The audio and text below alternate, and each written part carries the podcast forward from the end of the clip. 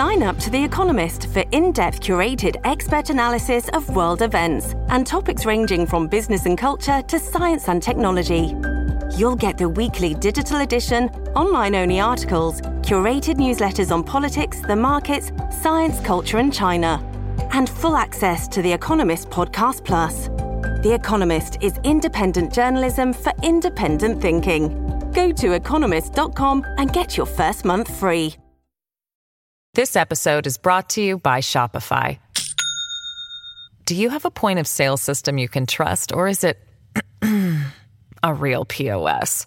You need Shopify for retail. From accepting payments to managing inventory, Shopify POS has everything you need to sell in person. Go to shopify.com/system all lowercase to take your retail business to the next level today. That's shopify.com/system. This episode is brought to you by La Quinta by Wyndham. Your work can take you all over the place, like Texas. You've never been, but it's going to be great because you're staying at La Quinta by Wyndham. Their free bright side breakfast will give you energy for the day ahead. And after, you can unwind using their free high speed Wi Fi. Tonight, La Quinta. Tomorrow, you shine. Book your stay today at lq.com. Welcome to the New Books Network.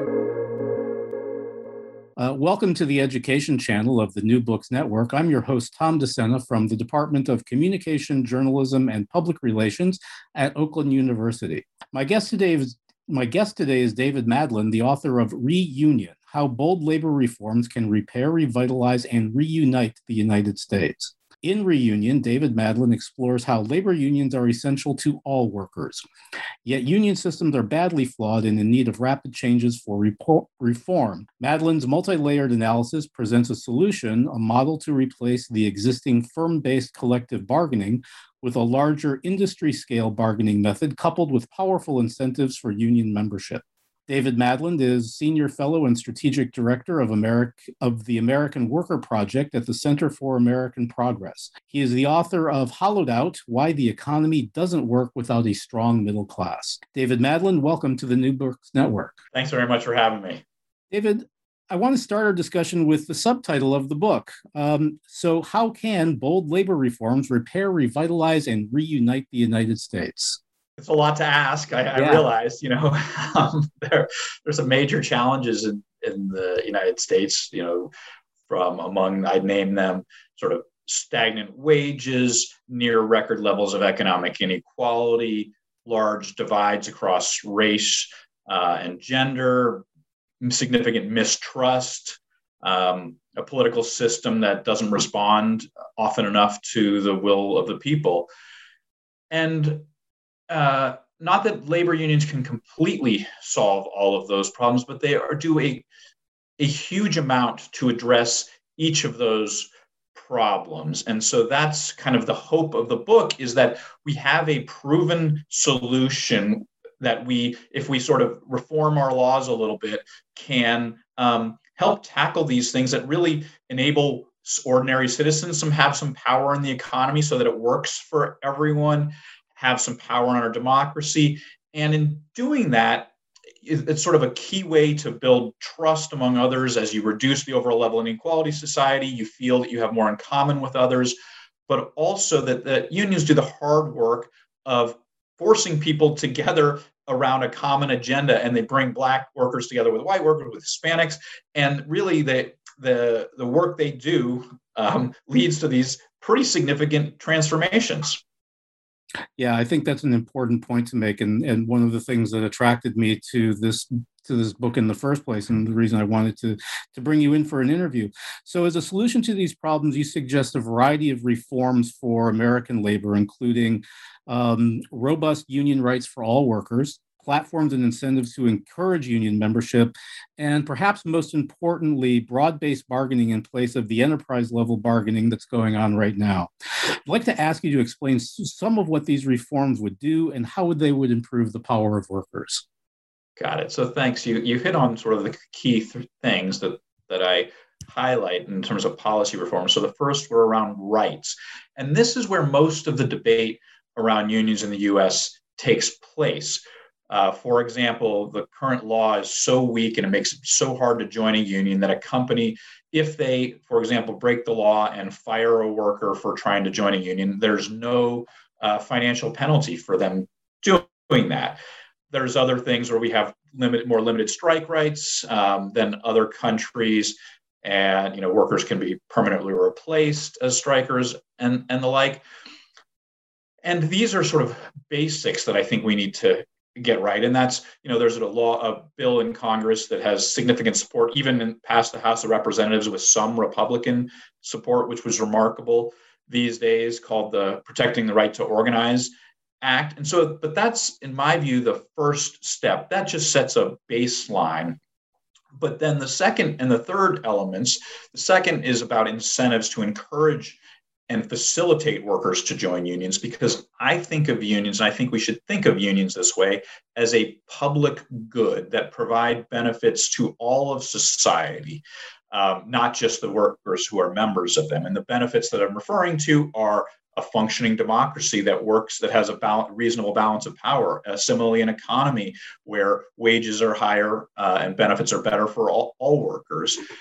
Um, but the thing about public goods is you workers can free ride on the benefit on the efforts of others. So we get less of a public good than we might optimally want unless we do things to encourage it.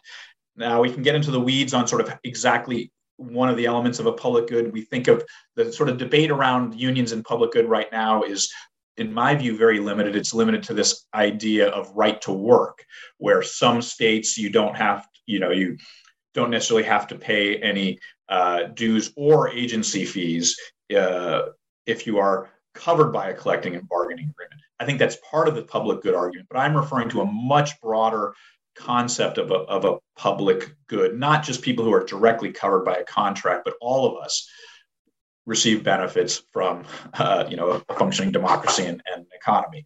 And so I want this broad conception. And you know when we think of other policies we like, we we value small businesses, for example, as a society. Mm-hmm. Um, and we don't just say, hey, you know what, you have a right to go out there and compete with big business. We actually say, you know what, there, uh, this is a good thing. It actually makes it, it work for everyone because if the big business didn't have competition, and if we didn't have, we wouldn't have as much innovation. We wouldn't have.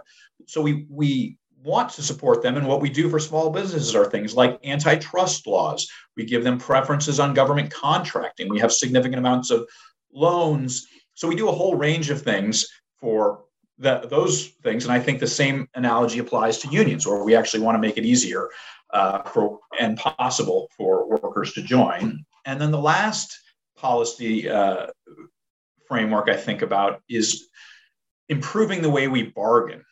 And most of our bargaining in the United States is done at a work site or even sort of a group of workers within a particular work site by work site. So, say uh, all of the clerks at a supermarket at one particular location of the supermarket, they'll bargain. That uh, contract that they negotiate won't necessarily cover even all workers in the store or all clerks at the similar at the at owned by the same company in the same location let alone their competitors. And so that gives us this very fragmented kind of bargaining that tends to cover far fewer workers, but also um, leads to a lot of sort of the firms that that fight unionization very strongly because they fear that they get unionized, their worker their worker is going to cost a lot more than their competitors. When unions are very strong and have been strong in the United States, we have been able to achieve a different kind of bargaining, which goes by many different names called sectoral bargaining, multi employer bargaining, broad based bargaining, industry wide. And I want us to make it much easier to achieve that kind of bargaining. And I hope, you know, we'll talk about the history of how we actually have had some of that in the United States. But um, so the goal, again, are these rights that are a baseline, the uh, creation of encourage, we actually want to encourage unions. And the last thing is to improve the way we bargain, not just do it at a really narrow level, but also do it at a broader level to cover most workers in an industry. So similar work receives similar pay. Yeah, and I, I want to sort of um, and again, we'll, talk a little bit later about um, some places where something like sectoral bargaining has taken place in the United States. But just to your point about the uh, the way that uh, unionization starts to help even workers who don't belong to the union. And, and, this is, you know, a small example, but my wife worked for an advertising agency that served um, the Daimler Chrysler, who, and they were, of course, covered by the UAW contract. And the UAW contract has a provision that they got election day off. And sure enough, that whittled down to the management at, at uh, Daimler Chrysler. So they got the the day off and then of course the ad agency got that day off as well so you know these these benefits trickle out in the, in sort of the same way that we think of you know businesses trickling jobs down to other people but the benefits of unions trickle out as well absolutely that's in some ways the core goal of this broader based bargaining is is sort of in the US system they the benefits that unions achieve trickle out through a very informal and um, incomplete process. So some workers might be adjacent enough to the core company that's unionized where they get the benefits, but many others who are sort of further removed won't. And so in the sectoral bargaining kind of system, you can actually more formally and directly ensure that all similar workers receive the benefits that unions negotiate for. Yeah. So in the third chapter, you describe well, what you call the contours of a modern labor system, which focuses on, on again, those two themes. First, improving the regulatory climate for unions, and second, encouraging broad based bargaining. Um, what I gather from this chapter is that the US is a long way from such a system. And so I was hoping you could explain to our listeners some of the deficiencies in our current labor system. Yes, we are a long ways away. That is true. Um, and you know, the chapter largely focuses on comparing the U.S. a little bit over our history, but especially compared to other countries. And um, the differences are, are, I think, are quite glaring. So we talked a little bit about the rights aspect, and we are certainly such an outlier on the rights that workers have um, in terms of their ability to freely and fairly join a union. Just one, you know, we talked about one example about being potentially being fired and no financial penalties, but Human Rights Watch is an organization that normally looks at less developed countries and says they're, you know, nowhere near where they need to be on democracy. Has, they've done that about the U.S. and our labor system and the rights we have, and they, you know, found they were grossly deficient. But the other things that we're uh, sort of deficient on compared to other countries is or how we encourage workers to be able to join unions. So there are many things that other countries do to enable workers and make it easier for workers to join unions. Some allow much greater worksite access so that work unions can can be on the premises of work sites more easily and so you're more familiar and have a, a easier way of recruiting and retaining members. Others, and one of the core things that I really highlight is what's known as the Ghent system, that um, countries like Sweden and Denmark and also Belgium have, where the unions help run the unemployment insurance system.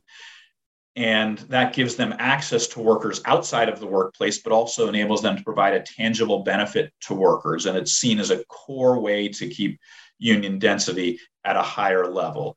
And my argument is not that we need to re- replicate the system exactly that these different countries have evolved towards over their history, but that we can take sort of elements of it where unions actually, you know, where we want unions to help deliver uh, and pe- gain people access to benefits because that leads to, for example, actually better. Uh, in the in the case better unemployment insurance systems with much higher take up rates with more workers getting access to but also just the recognition that this is a way to encourage and incentivize union membership.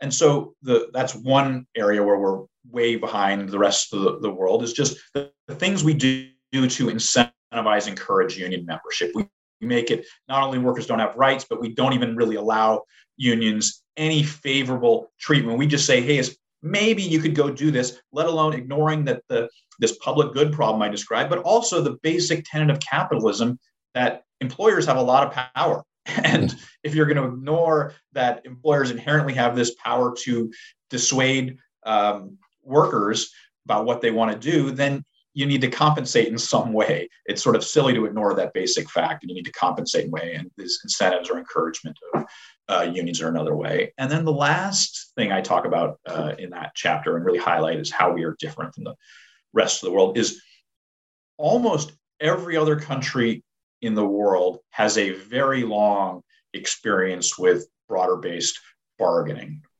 And the results they've achieved from that are much greater. It's sort of very the, one of the clearest things in research about unions and bargaining is that broader based bargaining systems cover a lot more workers and lead to much lower levels of economic inequality in society. It's sort of very clear across every country. When you do look you know just a, a, at sort of data today but also when you look at countries that have switched different kinds of systems when they went from an enterprise system to a broader based system or a broader based system to a more enterprise system. And so there's pretty clear research showing that.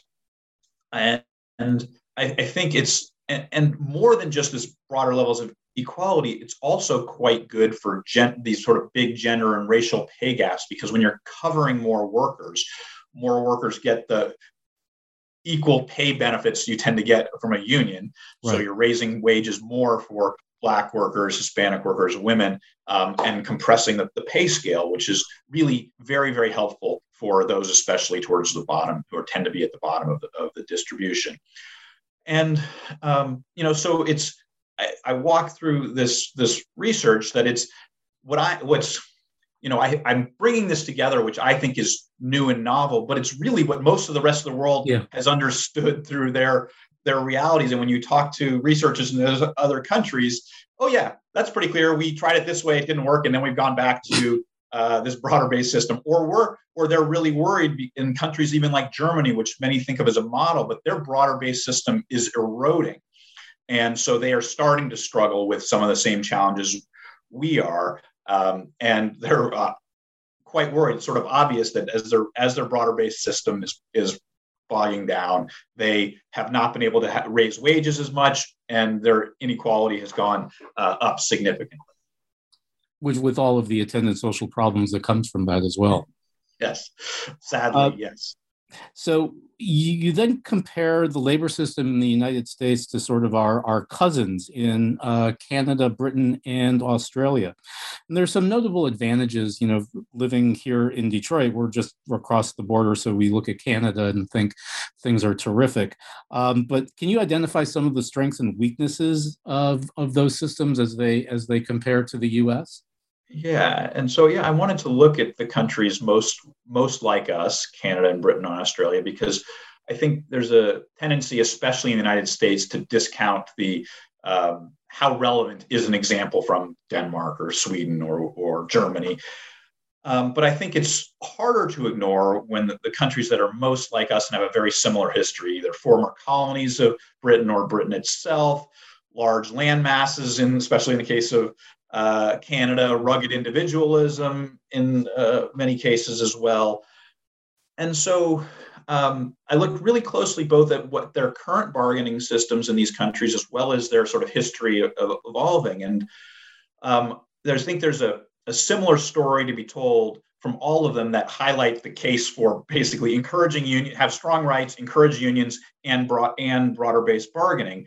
And let me elaborate a little bit on so the Canadian example. Canada has the sort of labor law that is most like the United States of any other country. In fact, their labor law was based on the Wagner Act, which was the American labor law in the 1930s. Um, and they so they really kind of adapted our system. And then over the years, they made some slight improvements to it while we weakened our system. So they have um, for example, no ability to repl- no striker replacements. They have, and, and also their provinces can enact labor laws as well that are go above what uh, the federal floor sort of sets. So a lot of states have, for example, car provinces have card check sign up. Right. They have kind of, in some ways, they have the the depending on how you think about it, either uh, pre Taft Hartley um, Labor Relations Act, which was Taft Hartley was 1940s law in the United States that kind of weakened sort of one of the Wagner, foremost right. things to weaken, yeah, um, the Wagner Act, or it's kind of what's in the PRO Act today. Um, and so it's a it's a significantly better system, better improvement on what the US has today. But the story in Canada is sadly not that different than the United States. Their union density is uh, significantly higher, but when you compare just private sector density, it's not that much higher, and it's been in pretty consistent decline over recent decades. And that has led to the basic kinds of problems you'd expect stagnating wages, higher inequality, racial divides, and the like. Um, and you know the slight um, interesting kind of caveat here is that Canada has a, a tiny bit more uh, history and policy that supports sectoral bargaining. And they are really uh, very much thinking about and pushing and trying to uh, expand on those small uh, sectoral bargaining systems they have as part of the, the future. And this is not, this is kind of where most of the labor movement is in Canada. By no means all, but a big chunk of the labor movement. And they are starting and have had some real policy debates about moving toward, towards a broader based bargaining system. And the, the story, so that's, you know, the Canadian story really emphasizes that just rights aren't enough. Right. The British story and, and the Australian story, I'll sort of tell in tandem because both of them really highlight the power and importance of broader based bargaining. Both of the countries used to have, um, kind of from the early 1900s until the 70s, about, about had a had a pretty successful broad-based bargaining system based in different in different ways and we can go into some of the, the details about what's different about their systems but they had the successful systems and then both got rid of them um, and have had for again predictable consequences not only did the broad-based bargaining systems lead to a lot fewer workers getting covered uh, led to rises in inequality, stagnant wages. It also undermined the ability of unions to recruit because businesses then fought the union uh, unions more and more because they were worried that as they uh, if they allowed firms to unionize, they would have higher costs than their competitors. The and what is I think particularly revealing about the Australian and the British case is the British case. It was, as you might guess, that the conservative Thatcher government, when it wanted to target unions and wanted to weaken them, and so weakened the bargaining system and did some other things to try really try to keep kill unions. The Australian system was weakened in part by labor unions yeah. and the labor government. And that's because some labor unions thought they could do a lot better because they had a little bit more power, market power at the moment. And they thought, well, if we can get the absolute most out of our contracts and forget we don't have to bargain for everyone else or have our contracts linked to everyone else, we could do better. But turns out they can't. And now they are deeply worried that they're constantly getting undercut. Even the strongest unions are getting, un- getting undercut. Um, and so the, the unions there and the Labor Party in both countries have made a strong commitment to, and it's sort of one of the top agenda items in both uh, by the Labor Party in both countries to try to re- renew the kind of bargaining system they used to have. So, and one of the themes that pops up in this chapter, and I think maybe we'll return to it a little bit later on, is the relationship that you describe between um, as I recall, the, the in British unions don't have an official uh, status within the government. Um, and, and, so most of their power was derived from essentially just themselves and their membership. And so we run into this issue between, um, you know, the folks who want to see labor unions strengthened by themselves and then an improvement in the regulatory, sort of a, a bottom up and a top down approach, I think is probably the best way to put it. Yeah, and there's a uh, there's a both a real tension.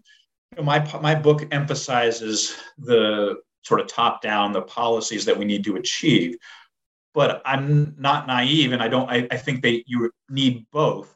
That you're never going to achieve both the policy change, nor is any system going to work without a bottom up, real grassroots power, real organizing, real workers in motion demanding change. Um, but my argument is that the bottom up is not enough on its own. And that's where I think the British case is a really good example because, as you mentioned, their law was largely um, seem leaving leaving leaving unions alone to negotiate whatever they wanted with employers. There were no laws that you know, for much of the time, uh, uh, British law had no laws determining who was a union member, what it took. Right. Unions could just sort of make make it up, whatever they could get the employer to agree to. That was, uh, and sort of the government's role was to ensure that there were no, like, you know, courts interfering with injunctions and the like. But uh, what what the and so the unions in that country um, and they had a really high density up until the 70s 50% for example really quite high. And but the unions sort of believed that their power was solely on their own. They didn't realize that there were actually a kind of a number of government backstops supporting their high density that they sort of had forgotten about. So, for example, much of the growth that they had was during World War One or two, where there was actually kind of an inherent structure that that pushed workers into unions and and sort of kind of a neutrality, but also that for government contracts were favorable for union companies. And so there was this um, sort of ignorance, I guess, or willful ignorance and thinking that they were solely responsible. Now they are much, the union position is we recognize and we need government policy to be favorable towards unions in order for us to succeed. So, again, my argument yes, it can be parodied as just a top down approach. It's you need both.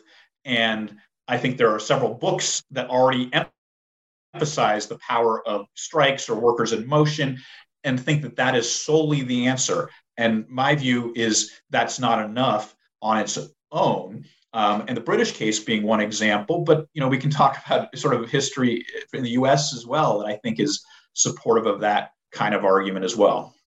This episode is brought to you by Shopify. Do you have a point of sale system you can trust, or is it a real POS. You need Shopify for retail. From accepting payments to managing inventory, Shopify POS has everything you need to sell in person. Go to shopify.com/system all lowercase to take your retail business to the next level today. That's shopify.com/system. At Evernorth Health Services, we believe costs shouldn't get in the way of life-changing care, and we're doing everything in our power to make it possible Behavioral health solutions that also keep your projections at their best? It's possible. Pharmacy benefits that benefit your bottom line? It's possible. Complex specialty care that cares about your ROI? It's possible. Because we're already doing it. All while saving businesses billions.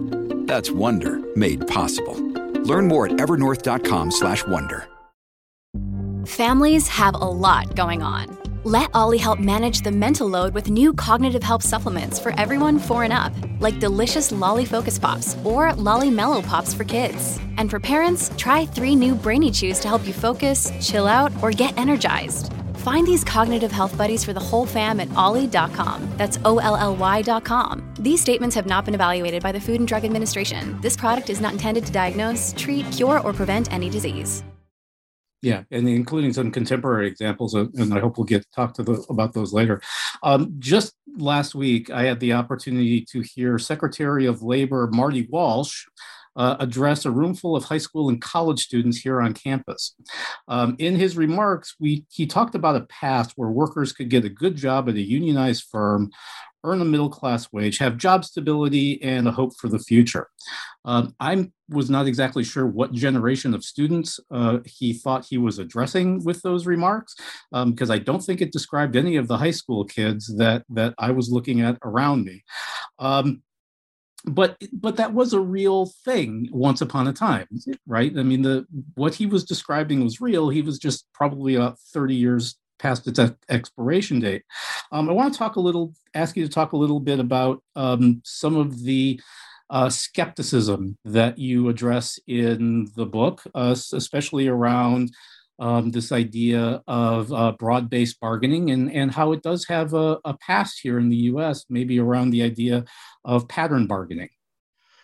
Yeah. So, you know, broad based bargaining is American. It's not just a foreign import. And you highlighted one of the core ways we have achieved that in the past is through pattern bargaining. And you know, you're uh, in Detroit and know that the auto industry for much of the 20th century um, was able to achieve contracts that covered all of workers across the auto, auto workers across the nation through what's known as pattern bargaining, where they would nego- the auto workers would negotiate with one of the lead firm, big three, GM or Chrysler or Ford, and that would cover all of the plants for that uh, firm. But then they would negotiate a virtually identical contract with uh, um, the other two. And that set the standard for all auto workers and then all adjacent kind of workers, farm equipment, but it even, you know, spread throughout the economy. It was this Treaty of Detroit was right. often seen as the core thing that built the middle class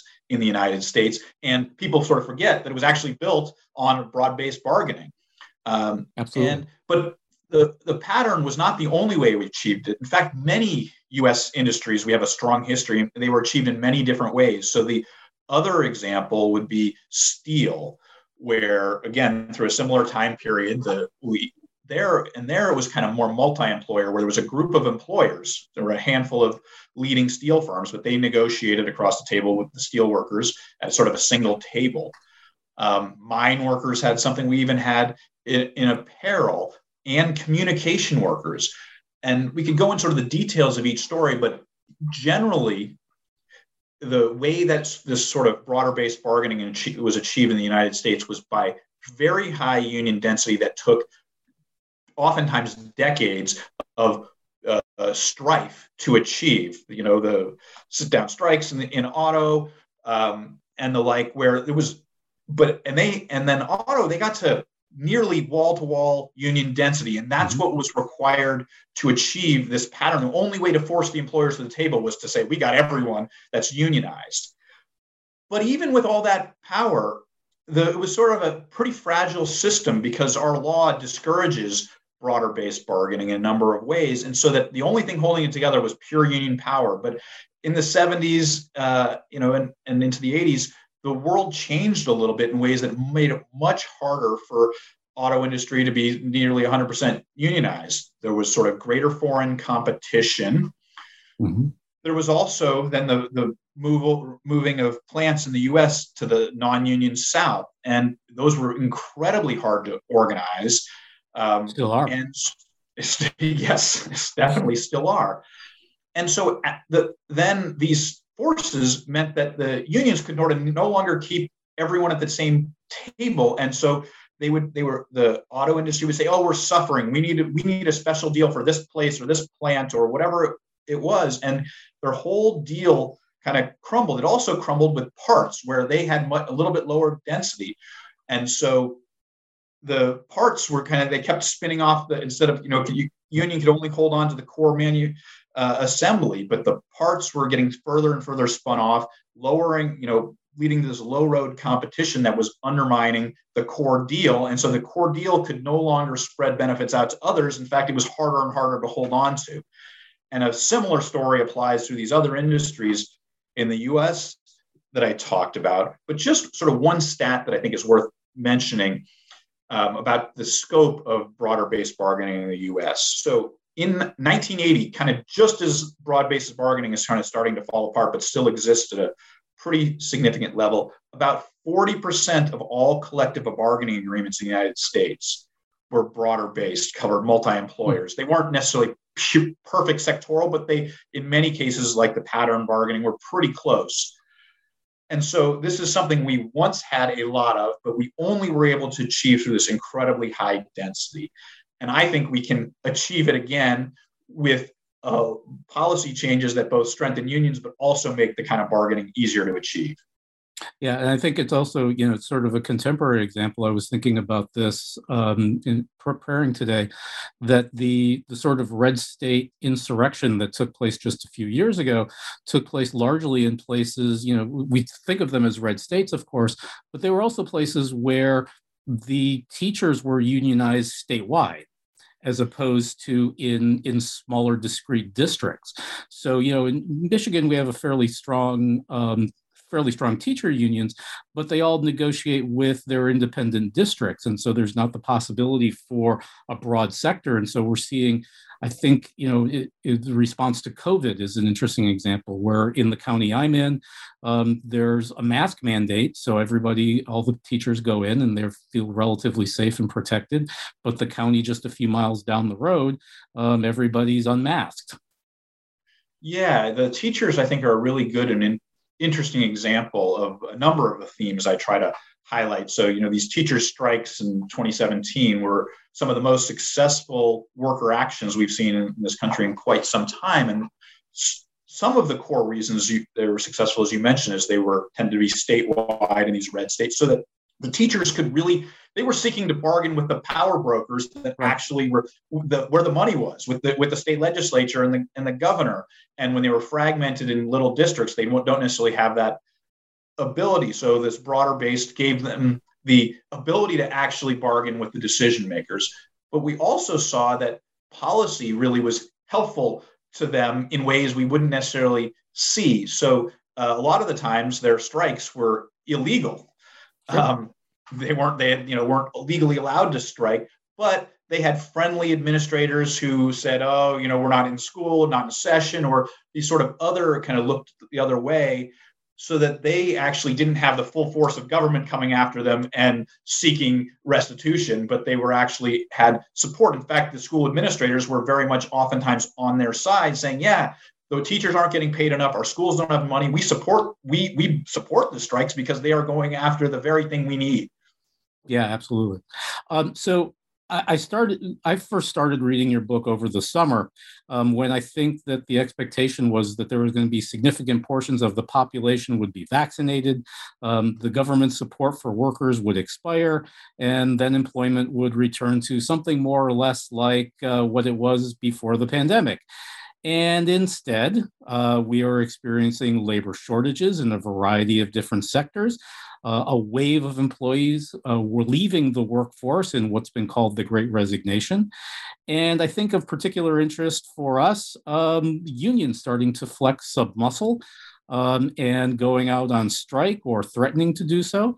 So, in your final chapter, you talk about the steps needed to build this new system of labor. Um, so, is this a particularly propitious moment for this discussion to take place?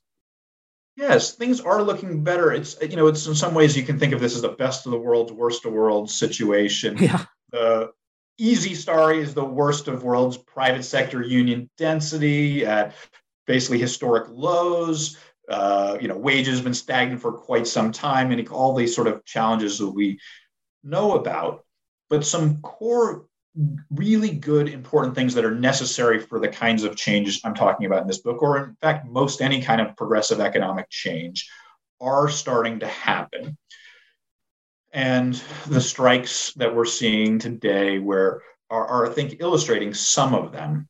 And so we see the kinds of things that I think are necessary are, are you know workers are going to need to gain more power on the ground and need to actually start mobilizing for things.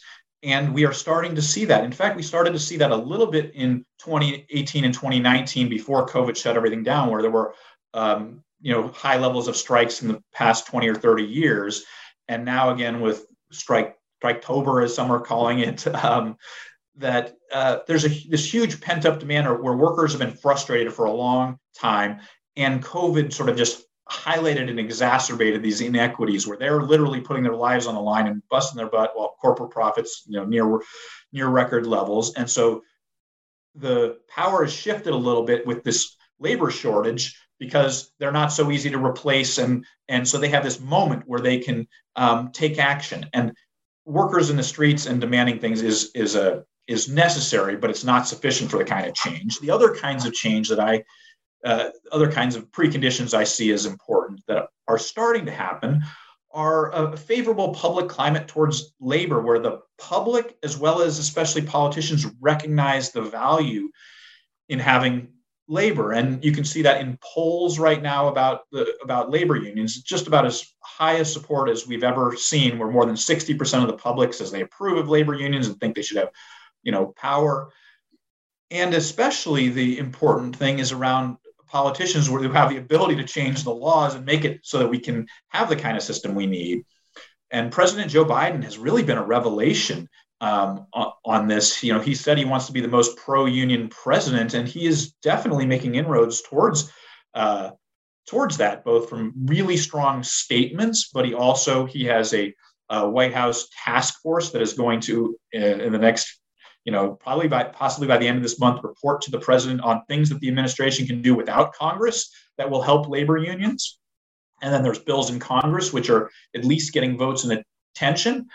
Um, and then on terms of these much broader changes that I'm talking about that are not just about you know union rights, but like sectoral bargaining, the you know during the Democratic presidential um, uh, primary, sorry, Democratic presidential primary, where Joe Biden won, most every Democratic candidate had a plan for sectoral bargaining. The Democratic um, convention, the, the Democratic platform also has talks references sectoral bargaining. So it's you know still a ways away from where we need to be. We can't even pass the Basic Pro Act, which is really you know a basic set of rights that all workers need and deserve, and would just put us you know back to where we were in the 1930s. Um, so it's but there are these really promising signs and um, the other element of the promising signs that I think is worth talking a little bit about are state actions. Now, the federal law, or at least the way the courts have interpreted federal law, is it preempts most things states can do to help labor unions. Um, and it can only hurt labor unions through things like right to work. Right. Uh, but there have been a number of states that have, for example, passed these workers' boards, which are a kind of a tripartite way of getting towards sectoral standard setting, where you bring together representatives of workers, representatives of employers, and representatives of the public to set minimum wages and benefits and working conditions. And there's a really important bill in California called the Fast Recovery Act, which would do this for fast food, where mm. the it's been virtually impossible for workers to unionize through traditional means. If you the workers unionize at one franchise, the franchise says, no, we can't pay our con, you know, our franchise agreement will let us raise our wages, or we're just going to close down this particular franchise and the one across the street will pick up all the business. So it's really been a very hard, you know, it's very, very hard for traditional means of organizing and traditional means of collective bargaining to get uh, the workers an improved deal. And so this is something a state has the ability to do, and uh, you know it's, it's, very seriously being considered, and I think has some chance of passing this year. And other states could do the same. So there's a there's a, a just anecdotally, my union was out on strike to start the uh, the fall semester, and this is not the first time that I've walked a picket line at this institution, um, but I will say that it it was the first time where I didn't get yelled at to get back to work. It's an other anecdote. I think it's really the anecdotal information is also really powerful here because I feel it a lot as a longtime advocate for unions, but as someone who um, is usually in an, environment where I'm talking to politicians or other sort of prominent uh, left figures who aren't necessarily union at their core. And I will say, compared to where we were 20 years ago, 10 years, oh. or even five years ago, it's radically different. The reception I received, instead of saying, nah, why do we want unions? Why do we want, oh, actually, you're right. And I think much of that is due to, you know, there's sort of the objective factors of like, of that how long wages have been stagnant in this country literally for almost 50 years, inequality at you know 19 you know like it's just amazing levels so there's that but there's also this i think growing recognition of the political fear that people have of how close we are to having the worst of the worst elements of, of uh, authoritarianism sort of take over whether it's corporate and uh, right-wing populist sort of potentially either one of these sort of powers having way way way too much power and the grassroots democracy as it's embodied in unions right is necessary sort of counterbalance. And i think people are really getting that in a in a way they hadn't understand it sort of felt theoretical before. But wow no now we're there's a real threat and this is one of the few solutions that's out there Yeah, and and, and also to your point, this, this last strike, not only did we get more people honking their horns in support of us, but we also had more politicians joining us on the picket line than I have ever seen before at a at a faculty union strike. I mean, it, by my own admission, I don't know that we're the most sympathetic workers that you could possibly find to uh, to champion, but but there they were, and and they were holding our signs and, and marching with us. So um, yeah, it's a it's a different environment, and, and I hope one that uh, I hope one that people will take a, pay some attention to uh, what you're advocating. Well, thank you. I certainly certainly do too. You know, I think it's um, in some level, my view is it's almost inevitable that we are going to have to pay attention to unions and the kind of solutions I'm talking about because we're in this moment where we sort of everything's on the on the table.